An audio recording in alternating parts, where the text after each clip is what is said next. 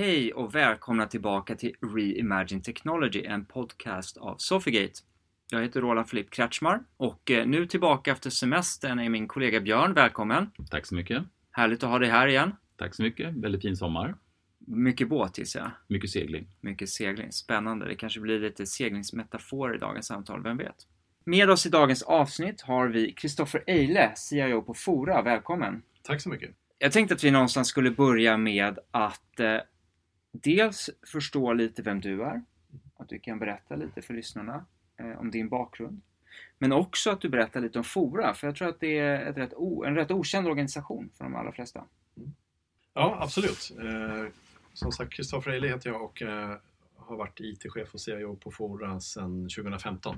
Sommaren sommar 2015, så det är tre år. Och eh, innan dess så jobbade jag på Skandia i nästan åtta år i lite olika roller. Jag jobbade på banken som det man kallar för business CIO där, skötte IT.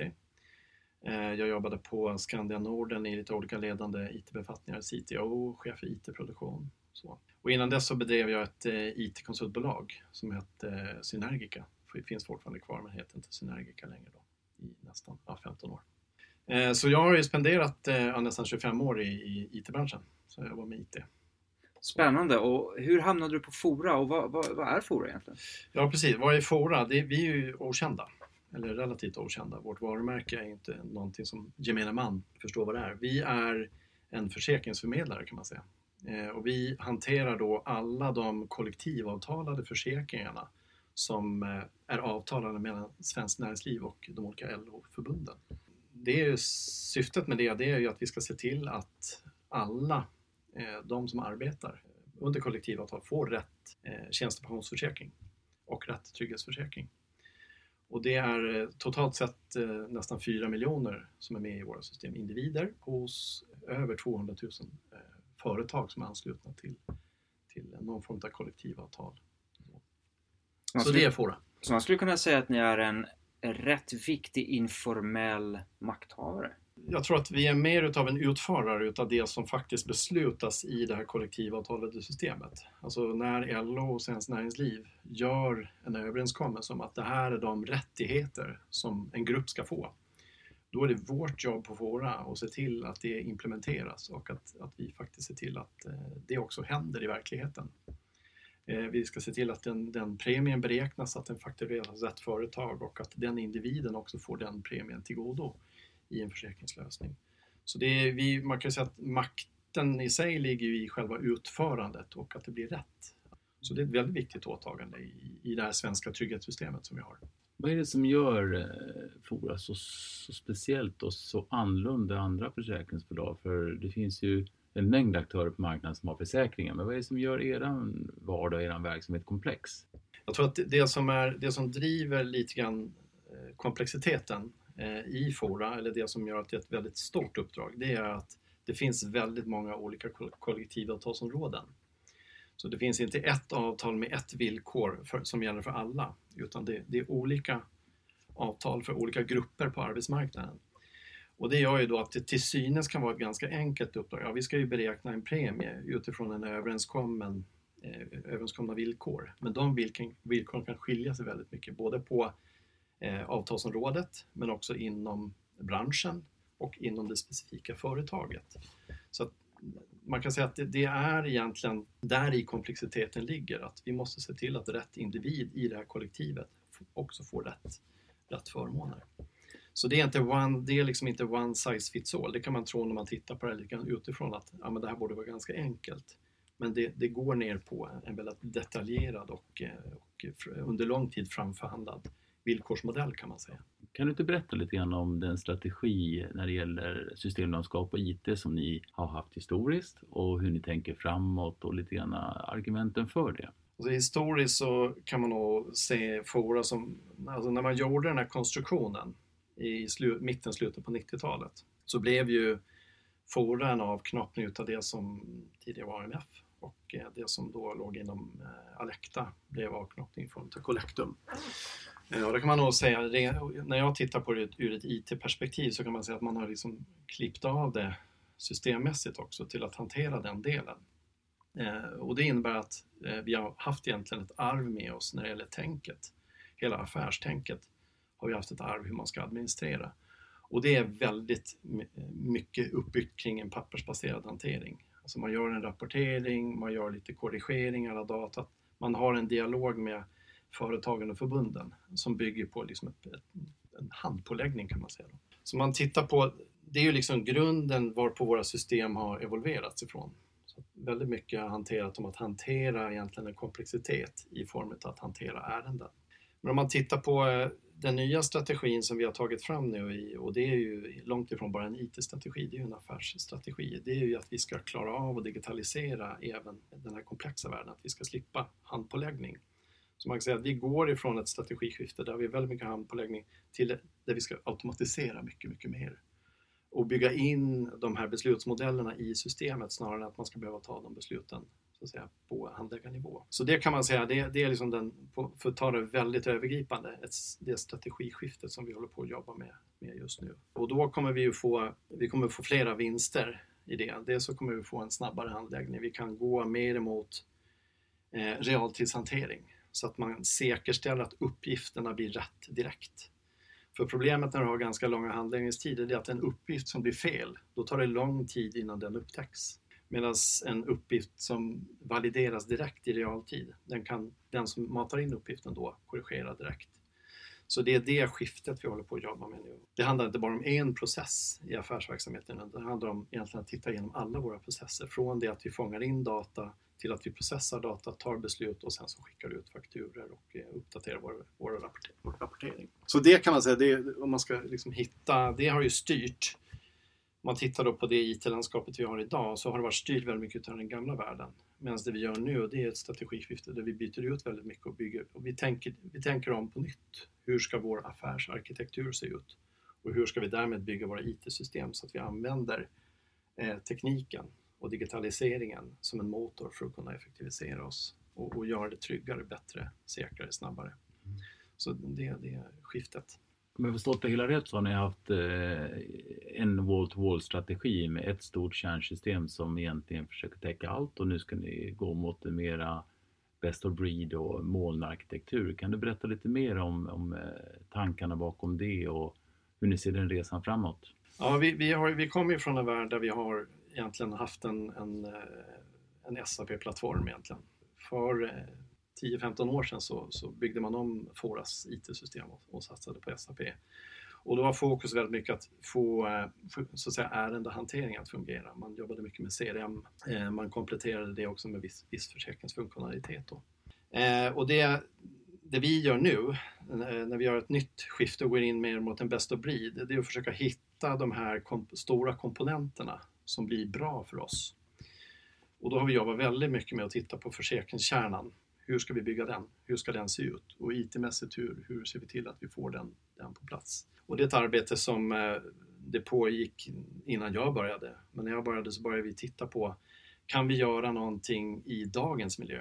Det vill säga, kan vi använda några av SAPs moduler för att komplettera det som vi tycker funkar dåligt idag? Så det har vi tittat på. För då, då var ju en hypotes att behålla den här wall-to-wall-strategin då där gjorde vi ett jobb tillsammans med SAP som var väldigt bra. Vi gjorde en genomlysning och så. Det vi såg då, det var att vi skulle få fortfarande en ganska stor eh, koppling till SAP. Och eh, då tittar vi på alternativet och det är att plocka lite grann bäst och blid. Och då började jag titta på vad finns det utanför? Det jag brukar säga är att Fora är egentligen en del i ett försäkringsflöde. Vi är ju inte ett försäkringsbolag, men vi är en del i ett försäkringsflöde. Så vi har väldigt mycket saker, till exempel premieberäkningar och fakturering och sånt som faktiskt är en ren försäkringsbolagsfunktionalitet. Så det vi har sett då är att vi skulle kunna använda ett standardsystem för försäkringsbolag i botten och sen så addera på det som är Fora unikt. Då.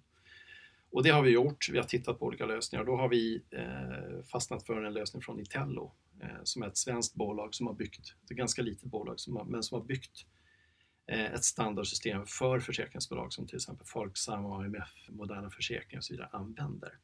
Och då har vi tillsammans med Intel tittat på att där skulle vi kunna få en väldigt effektiv försäkringskärna för, för Foras verksamhet. Då kan man säga att den här wall-to-wall med SAP, fördelarna med det, det var ju då har man ju löst väldigt mycket som ligger runt omkring IT-landskapet. Du hade en integrationsplattform, du har BV, du har ekonomisystem, du har digitala plattformar runt omkring, du har ramverk för utveckling. Du har väldigt mycket på köpet när du har en wall-to-wall-strategi med SAP. Och det är då saker och ting som vi får komplettera med eh, runt omkring eh, Itello-lösningen. Och där har vi jobbat med att tänka lite mer öppet. Och där pratar vi om att vi etablerar en digital plattform runt eh, Inka. Och det vi gör då det är att vi drar gränsen vid tjänstenivån så att vi kommer bygga API-er där vi så att säga kommunicerar med försäkringskärnan i Inka. Och sen så kommer vi då ha lättviktsverktyg utanför. Vi, vi har ett min-ramverket eh, som vi tänker använda för att bygga då digitala tjänster och eh, de digitala användargränssnitten, både externt och internt, för att få en effektivitet i det. Och då känner vi att då får vi en valfrihet runt Inka, som ändå är ett bassystem. Men vi kan få en flexibilitet i det digitala. Så man kan säga, många pratar om det bimodala idag, det vill säga att vi har lastbilen, alltså försäkringssystemet. Det kommer inte vara så mycket ändringar där i koden, utan det kommer mer vara parametersättningar. Medan det runt omkring sportbilen, de digitala komponenterna, där går vi mer bäst och blid och väljer det som är bra just nu. Så man kan säga att ska man hårdra det så kanske livslängden på den digitala plattformen som vi bygger nu, den kanske är max 7-8 år. Sen kanske man väljer något nytt då. Mm. Men då behöver vi inte byta den försäkringskärnan. Så det är lite grann i stora drag IT-strategin.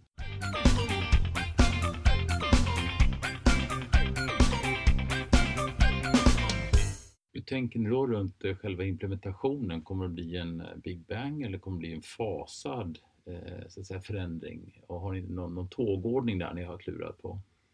Ja, det, det, det komplicerade med sådana här kärnsystemsbyten, det, det här är ju det är så, I de åren jag har jobbat i IT så är det, det är någonting man i, i det längsta vill undvika, alltså byta kärnsystem. Nu har vi ju kommit fram till att vi, vi behöver göra det. Det är ju, som CIO är det ju jättekul att faktiskt ha en företagsledning, kollegor och en styrelse som faktiskt är modiga nog att fatta det beslutet. För det är inte alla som vågar riktigt fatta det beslutet. Men en princip är att vi ska göra det stegvis. Sen kommer det ju givetvis finnas migreringsfaser då som, som är lite större då.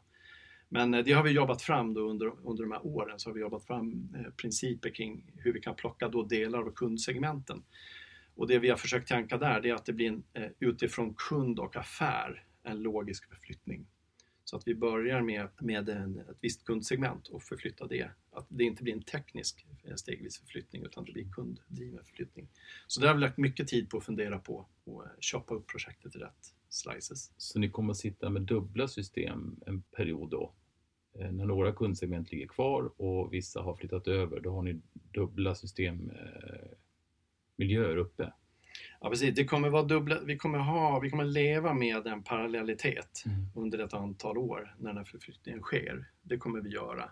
Men vi kommer inte blanda datat. Så att säga. Vi kommer flytta logiska segment, alltså logiska kundsegment. Så de kommer inte ligga på samma gång i, i två olika system. Så det gör vårt liv lite enklare då. Eh, lite enklare att planera. Annars hade det varit väldigt komplicerat. Jag sitter och lyssnar på, på er prata så slå, slås, slås man ju av att det tar ju rätt lång tid att digitalisera. Mm. Om man ska göra det på rätt sätt. Vi pratade lite om det också innan vi, vi satte igång dagens avsnitt här. Eh, hur ser du på den biten, alltså att det tar så lång tid och varför ska det behöva ta så lång tid och vad kan man göra för att det ska gå fortare? Jag tror att när man står, eh, om man, om man tittar om man har en stor IT-skuld och i det här fallet som vi pratar om då, att vi har ett stort kärnsystemsbyte. Då får man ju lite grann börja titta utifrån tekniken och utifrån kundbehoven. Alltså försöka se vad är det vi ändå kan förflytta?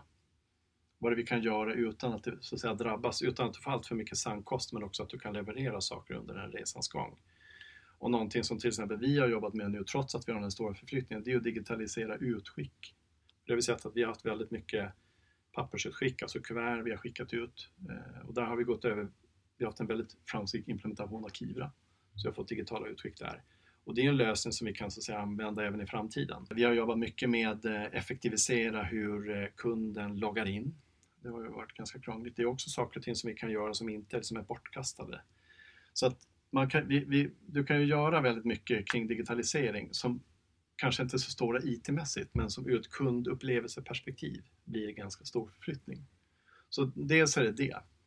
Men sen är det ju så att ska du göra, Gartner brukar prata om digital to the core, det finns den här boken, alltså att man verkligen blir en, genomsyrad digital verksamhet. Då behöver man ju göra det här skiftet, alltså så att man verkligen har ett schysst system i botten. För det är, jag menar, du måste ju ha, klara av att göra smarta algoritmer, smarta beräkningar, du behöver ha koll på datat och så vidare. Så finns det vissa saker du inte kan göra då om du inte tar den här, den här förflyttningen. Och det ska man ju vara, jag tror det ska man ju vara ärlig med, de kan man helt enkelt inte göra.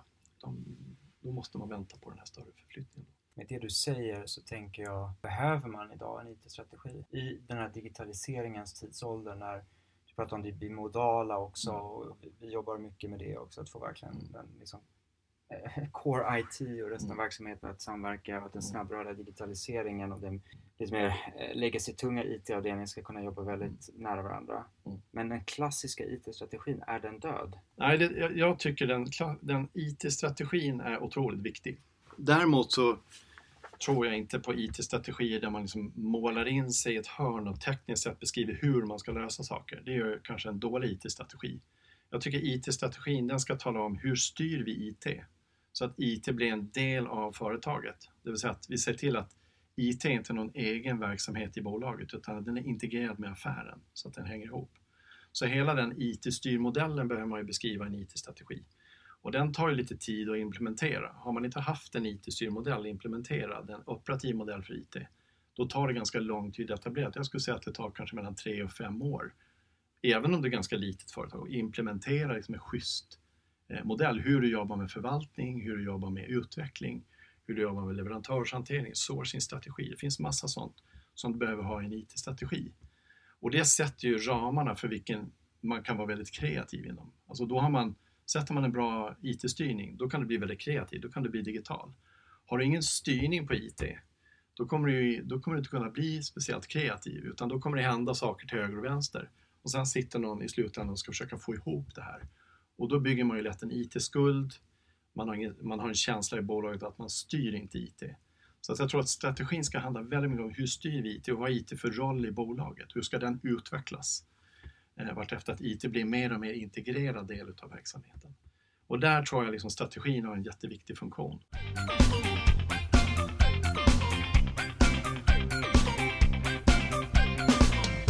Digitaliseringsstrategi. Ska man ha en sån? Och vem ska driva digitaliseringsfrågan internt i en organisation? Det där tycker jag är en, det är en spännande fråga. För att som sagt, jag, jag sa det i inledningen så jag jobbat nästan 25 år med, med IT.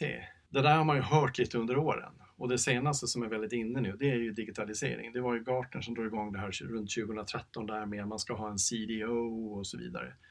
För mig så handlar det om att det är en, lag, det är ju det är en lagsport i bolaget. Alltså teknik, affär, ekonomi, legala enheter, HR. All, vi, vi i ledningen måste samarbeta. Då kommer man inte behöva ha någon CDO för då kommer det komma fram bra idéer. Vi kan hjälpa till att realisera det från IT genom att, få, genom att ha ordning och reda på vad vi har och ha ordning och reda på hur vi kan bygga saker på ett smart sätt.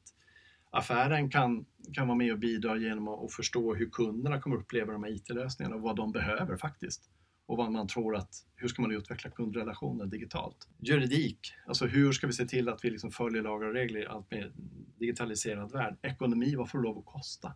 Vad får det kosta och hur ser vi till att vi frigör kapital för investeringar? Och sen då HR, vad ska vi göra själva och vad ska vi lägga ut och hur ska vi utveckla den, den, de talangerna? Jag tror det är lite överdrivet när man börjar prata om nya så digitala roller. För jag tror att det här, om man, om man är ett modernt, om man har ett modernt tänk som, som ledning, då kommer man inte behöva ha det. Och framförallt om man har ett samarbete där man har respekt för varandras kompetenser, då kommer man få det här ändå. För jag menar, det finns ju bolag som har digitaliserat på 70-talet, 80-talet, 90-talet, 2000-talet utan att ha någon sån ansvar för digitalisering. Så, så eh, jag tror ju på det här samarbetet i, i ledningen, att man är ett team och att man ser kanske kunden då som lite grann, jag hade en gammal chef som sa kunden är vår chef. Det är liksom kunden som avgör om det är bra eller dåligt. Vi kan tycka att våra system är jättebra. Ja, men tycker kunden det då? Då får vi ju fråga kunden. Hur upplevs de och hur upplevs vi då visar vi våra konkurrenter? Så det var lite mitt perspektiv på det. I den här förändrade världen som ni kommer att möta med att ersätta kärnsystem som jag tror att ni kan innan och utan vid det här laget. Till eh, ett, ett nytt eh, kärnsystem och eh, kringliggande moderna plattformar. Hur tänker du runt kompetensförsörjning och Hur tänker du runt att hitta rätt partners och vad har ni för, för strategi runt det? Ja, vi har ju, dels är det ju den frågan som du ställde för en stund sedan. Vi kommer ju ha, så det, det jag tror är en utmaning i en sån här förflyttning, det är att se till att man har stabilitet i, det, i de gamla delarna så länge som möjligt. Eh, tills du avvecklar dem. Eh, och eh, då gäller det att eh, bestämma sig för vilka partners är våra partners och vilka är mer kanske våra leverantörer. Så det har vi jobbat med, så att säga, vilka är våra partners? Och eh, jag tror att ett riktigt partnerskap det handlar om att involvera dem både i att ta hand om det som är här och nu, men också vara med och bygga det nya.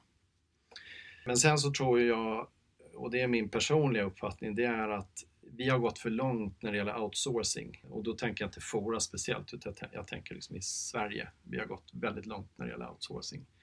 Jag är mycket, mycket mer inne på att ta hem saker och ting. Och om jag ska utveckla det lite grann, om man tittar till exempel på drift, alltså utledning utav drift. Där började man ju för 20 år sedan lägga ut drift och så har man hållit på med det, lägga ut, lägga ut, lägga ut. Idag har ju kostnaden för IT-drift eh, och standardisering av IT-drift gått väldigt långt. Och det gör att du kanske kan använda flera leverantörer. Genom att vara en duktig beställare så kan du så ha, ha en mer best of breed strategi där. Och då tror jag man behöver kanske plocka hem lite mer teknisk kompetens för att bli en duktig beställare. I den här outsourcing-svängen då har man ju lagt ut, man har ju just kastat lite grann ut barnet med badvattnet. Man har tappat den här tekniska kompetensen som fanns förr på en driftavdelning. Och idag vill man ju ha den för att det är väldigt mycket facit på vad som händer för kund. Så att du vill ju ha det, vad händer i våra system, vad händer i våra, våra digitala flöden. Sen en annan sak, det är ju att eh, jag jobbar väldigt mycket med mjukvaruutveckling.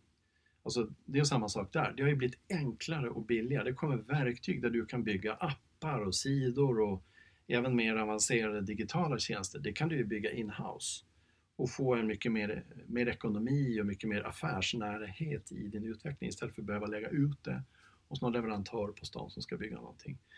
Så jag tror ju jag tror ju det handlar om att titta över och se att skaffa en teknisk plattform som är managerbar och sen så anställa och rekrytera en kärna som är väldigt duktig på att, på att förvalta den här kärnan men också vidareutveckla den här kärnan. Eh, och därmed så, så, så ändras ju också sourcinglandskapet. Och då kommer man in på det, det, det, det här med kompetens. Vad är det för kompetens vi ska ha internt? Jag tror att det kommer bli mycket mer teknisk, även om vi är ett administrativt bolag, men man kommer behöva lära sig mer. Och det handlar ju kanske inte om att man ska rekrytera, utan det handlar mer om att man eh, också vidareutvecklar den kompetensen som finns i bolaget med tanke på att det har blivit lättare att lära sig olika typer av IT-verktyg för att kunna förvalta men också utveckla tjänster. Så här tror jag, här tror jag just det här med outsourcing, det har varit eh, ganska överdrivet. Man har lagt ut liksom allt för man har tyckt att det har varit bra. Nu ser vi att det kanske inte är riktigt bra att lägga ut allting och då tror jag det är relevant att titta på vissa delar och plocka hem det också. Så lite så tänker jag. Mm. En följdfråga, när man tänker på de här riktigt eh, nya teknologierna som eh, AI, machine learning, eh, robotik eller RPA jag tänker på stora bankerna stora försäkringsbolagen, de är ju helt, helt frälsta i det här. Är det mm. någonting ni har nosat på eller har ni tänkt på det eller kanske det provat lite grann? Ja, vi har, vi, har, vi har nosat lite grann på det och, och, och, tittat på, finns det något område, finns det några quick fix där man kan göra saker och ting? Och det kanske vi inte har just nu, men om man tittar på, vi tror till exempel kundtjänst skulle kunna vara ett område där, där man kan eh, göra mer för att informera på ett nytt sätt med hjälp av robotik och så. Men det är ju ingenting vi har, vi har inte kört någonting på det än. Eh, och när det gäller AI så, så tror jag att eh, väldigt mycket AI kan ju, om man säger lågnivå AI, alltså att bygga schyssta algoritmer i system. Det tror jag vi kommer jobba med väldigt mycket när vi bygger vårt försäkringssystem, när vi implementerar vårt försäkringssystem. Att försöka tänka lite grann AI där, att vi faktiskt löser problemen och gör saker och ting i det systemet eh, i första hand istället för att behöva applicera något nytt sen på det. Men eh, som sagt, det här är ju en, ny, det är en, det är en värld som förändras väldigt fort. Så att eh, det kommer säkert dyka upp nya initiativ där.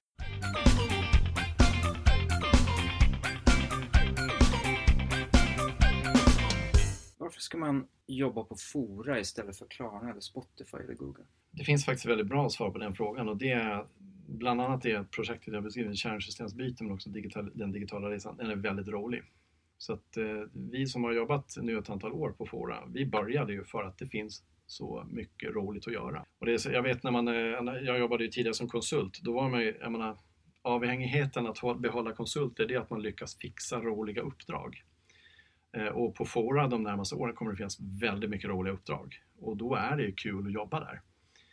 Eh, och jag ser ju att vi kan ju attrahera både folk som har varit konsulter men kanske som är nyexade också eller någon som vill omskola sig för att man vill jobba eh, i ett projekt som kommer hålla på ett antal år och få vara med och realisera det. Och det är ju för många, är det, inklusive mig själv, kanske ett par gånger i karriären man får lov att vara med i en sån förändringsresa. Och det är ju fantastiskt kul som IT-person. Det låter spännande. Det leder oss in lite på innovation och hur man eh, både attraherar och behåller talang men också utvecklar sin affär. Mm. Hur jobbar ni med innovation? Jag skulle nog säga, vi har ju inte någon sån innovationsstrategi. Det var någon som sa någon gång om man om, om ett bolag har en innovationsstrategi och en innovationschef, då finns det ingen innovation där. Lite på skoj sådär. Nej, men jag tror att det är ett område som vi pratar om i ledningen ibland, hur ska man få till innovation? Och eh, jag tror ju, alltså det som har slagit mig när jag började på Fora och under de åren jag jobbar på Fora, det är att det finns en otrolig innovationskraft i organisationen. Eh, så det, ja, ur ett ledningsperspektiv handlar det väldigt mycket om rätt person på rätt plats. Det vill säga att de som är innovativa och de som har idéer också tillåta att de får komma fram och vara med och, och, ta ansvar för att realisera. För om man, har, om man är väldigt innovativ då har, man ju, då har man ju förmodligen en förmåga också att vara med och realisera det men då måste man ju få den, den möjligheten. Och då behöver det ju vara ett område som också ledningen, ledningen behöver erkänna, det vill säga här vill vi ha innovation. Det kan inte bara vara helt fritt utan man måste bestämma sig, här vill vi ha innovation. Det, det tror jag att vi ändå är ganska bra på att, att peka ut de här områdena vill vi ha innovation på. Sen så för mig inom IT så handlar det mycket om att bygga en utvecklingsmodell som, som öppnar upp för innovation och där har ju vi börjat ta de första stegen i en agil utvecklingsorganisation. Och den ger ju i alla fall en, en, en struktur och en, en första grundläggande förutsättning för att kunna skapa mer innovation. Och det tror jag är viktigt idag när man bedriver mycket tung IT-utveckling, att man har att man har tänkt på att ja, det här, här ska vi också på sikt kunna få in innovation då, på rätt sätt. Men, men som det är idag så, jag tror att det finns innovativa individer som vi jobbar med nu och det är rätt person på rätt plats och försöka alltså navigera där. Att vara innovativ, innovativ förutsätter att man eh, får utrymme till kreativitet. Då krävs inspiration. Vad hittar du själv? Eh, din inspiration, var får du den ifrån? Jag får väldigt mycket energi av att jobba med andra människor och jag tycker att jag kan få inspiration av en grå tisdag eh, på ett möte som jag kanske trodde skulle vara väldigt tråkigt men som helt plötsligt blir väldigt innovativt och i, det riktiga. Jag får inspiration av att samverka med andra. Och sen, får jag, sen drivs jag av leverans också. Så att, att få fira både små och stora leveranser, det, för mig är det jätteviktigt. Så att om inte jag har fått leverera på länge då, då börjar jag krokna lite tror jag. så att, eh. och det här avsnittet spelas ju in en grå tråkig tisdag eftermiddag så vi får hoppas att det känns lite innovativt. Mm. Jag tänkte att eh, vi skulle avrunda dagens samtal och eh, bli lite nyfiken eh, på dina egenskaper som chef och ledare. Vad utmärker en bra ledare? Ja, må många pratar om kommunikation, alltså en förmåga att beskriva vad vi ska ha någonstans eh, och också beskriva hur ser resan ut. Och kanske framförallt, vad börjar vi göra nu? Alltså när vi har haft det här mötet, vad är det som händer här och nu? Det, det tror jag är viktigt att kunna beskriva resan och sen hur, hur ska vi ta oss dit? Eh, sen är det ju väldigt mycket att skapa förutsättningarna. Alltså att eh, vara ute och lyssna i projekten, vara ute och lyssna i organisationen för att förstå vad är det för hinder. Så att jag tror att 90, alltså jag tycker 90% av ett jobb som ledare det är att röja hinder för medarbetarna. Röja hinder för kunder, röja hinder, alltså vara ute och se till att, lösa problemen innan de blir för, för stora. Så jag tror de två eh, grundläggande egenskaperna tror jag man måste ha. Och man måste tycka det är kul man, man måste tycka det, det är roligt att röja lite hinder sådär. Och man måste tycka det är kul att kunna berätta om hur ska, hur ska en resa se ut. Så, så det, det tycker jag utmärker en bra ledare. Så avslutningsvis då, om, om någon lyssnare sitter här och tänker så här, ja men jag vill jobba på Fora och vill eh, så att säga övertyga dig om att bli anställd. Vad får dig att bli imponerad? Jag tycker det, jag tycker det är imponerande när man har eh, en person som söker ett jobb som kommer säga att jag har läst på det här, jag har förstått det här, jag har pratat med den och jag har haft den här. Att man har, man har, man har liksom varit på något sätt i kontakt och bildat sin uppfattning om vad vi är för företag.